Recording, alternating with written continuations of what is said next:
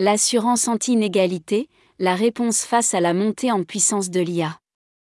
Yann R., Aaron Edlin, and Robert J. Schier Project Syndicate, décembre 2027-2023. L'Union européenne est parvenue à un projet de réglementation de l'IA, intelligence artificielle, une avancée historique pour faire face aux risques que cette invention fait peser sur l'humanité, et d'autres pays semblent prêts à s'engager sur ce même chemin.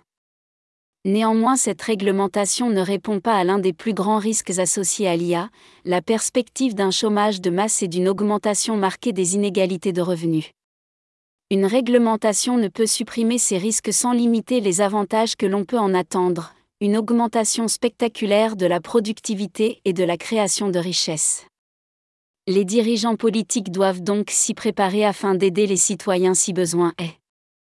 Soyons clairs, nous ne sommes pas opposés à une réglementation de l'IA.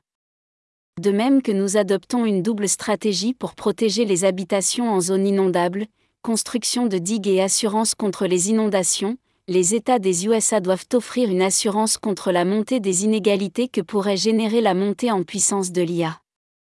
S'il n'est pas exclu que dans l'avenir un autre gouvernement modifie cette stratégie, revenir sur des garanties qui ont fait la preuve de leur utilité serait politiquement difficile les effets de l'IA sont déjà visibles. Cette année, des acteurs d'Hollywood ont rejoint des scénaristes pour la première grève dans ce secteur depuis plus de 60 ans, pour exiger notamment des mesures de protection face aux risques que représente pour eux l'IA générative. Mais l'IA va aussi révolutionner l'emploi de toutes sortes de professions, des médecins et des avocats aux chauffeurs de taxi et aux caissiers. Or l'augmentation de la production qui en découlera ne sera pas partagée équitablement les inventeurs pourraient amasser d'immenses fortunes venant essentiellement d'économies réalisées sur le coût du travail. À cause de l'IA, toute une partie de la main-d'œuvre va-t-elle être réduite à travailler dans la restauration rapide? Même ce travail devient automatisé. Il y aura peut-être d'autres services à faible valeur ajoutée, sinon les chômeurs de longue durée vont être de plus en plus nombreux. Quoi qu'il en soit, il est presque certain que les disparités de revenus se creuseront les décideurs politiques peuvent limiter, voire empêcher, l'accroissement des inégalités qui en résultera en réformant la fiscalité. À titre d'exemple, si les inégalités dépassent un seuil donné, aux USA les taux d'imposition fédéraux sur les revenus élevés pourraient augmenter automatiquement. Pour empêcher la hausse des inégalités, l'impôt sur les 1% les plus riches pourrait être revu chaque année de manière à ce que leur part du revenu national total après impôt ne dépasse jamais leur niveau actuel. S'il y a provoqué une augmentation catastrophique des inégalités, par exemple, si l'ensemble des revenus tombait dans la poche des 1% les mieux rémunérés, une réforme fiscale ne servirait pas à grand-chose.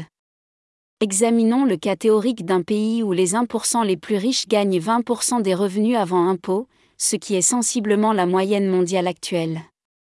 Si du fait de l'IA, ces 1% finissaient par recevoir tous les revenus, Simplement pour revenir à la répartition actuelle des revenus avant impôt, il faudrait les taxer au taux de 80% et redistribuer les recettes aux 99% de la population sous forme de crédit d'impôt. Financer l'État et parvenir à la répartition actuelle des revenus après impôt supposerait un taux de prélèvement encore plus élevé. Cela pourrait décourager le travail, aussi il faudrait probablement assurer partiellement les citoyens contre les inégalités, en quelque sorte l'équivalent d'une franchise sur une police d'assurance conventionnelle. Une distribution des revenus aussi déséquilibrée est peu probable, et dans des cas moins extrêmes, une assurance complète ou presque complète contre les inégalités serait possible et justifiée. Mais si cette expérience par la pensée met en évidence une faiblesse de notre plan, il ne peut fournir une assurance complète dans les cas les plus graves, elle souligne également l'importance d'intégrer une assurance anti-inégalité automatique au système fiscal. La grande majorité de l'opinion publique conviendrait que si les inégalités augmentent, il faudra taxer nettement plus les 1% les plus riches. Pour faire face au chômage massif, de nombreuses personnes, de Juliette Rhys-Williams en 1943 au candidat à l'élection présidentielle américaine Andrew Yang en 2018, ont proposé un revenu de base minimum pour tous. D'autres économistes, comme le lauréat du prix Nobel Edmund Phelps, ont proposé de subventionner les salaires en élargissant l'impôt négatif sur le revenu pour les familles à faible revenu ou en ajustant les déductions fiscales des entreprises. Néanmoins, ces mesures doivent être financées, or l'intégration d'une assurance anti-inégalité dans le système fiscal pourrait servir d'ajustement à long terme. Même si notre proposition ne limite pas le montant des revenus ou de l'épargne, il ne sera pas facile politiquement de mettre en place une assurance anti-inégalité. Mais étant donné l'enjeu, il faut essayer. Comme l'a formulé un juge à la Cour suprême des USA, Louis Brandet, démocratie et concentration des richesses entre les mains de quelques-uns sont incompatibles. Notre proposition présente deux avantages politiques par rapport à une taxe traditionnelle.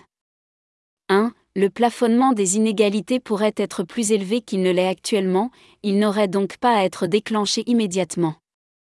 Les psychologues montrent que l'on fait preuve de davantage d'idéalisme quand l'on décide pour un futur lointain, et non pour le présent.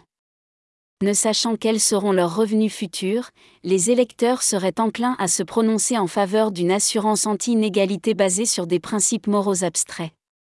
2. Si l'assurance entre en vigueur, le nombre des bénéficiaires serait très supérieur à celui des contribuables les plus riches qui paient le taux marginal le plus élevé. Le transfert de richesse des 1% les plus riches devrait profiter à la moitié des citoyens les moins riches, bien que de hauts revenus puissent aussi en bénéficier pour obtenir leur soutien. Une fois l'assurance appliquée, on pourrait concevoir une baisse de la fiscalité pour la plupart des revenus. Un taux de prélèvement fiscal en faveur d'une assurance contre les inégalités extrêmes était déjà une bonne idée quand l'un de nous l'a proposé il y a une vingtaine d'années, mais c'est devenu une encore bien meilleure idée aujourd'hui. Si nous voulons bénéficier des avantages de l'IA, prenons les mesures voulues pour réagir à une hausse potentiellement catastrophique des disparités de richesse et de revenus. Traduit de l'anglais par Patrice Horowitz-Yanner et professeur de droit et de gestion à l'Université de Yale. Aaron Edlin est professeur d'économie et de droit à l'Université de Californie à Berkeley.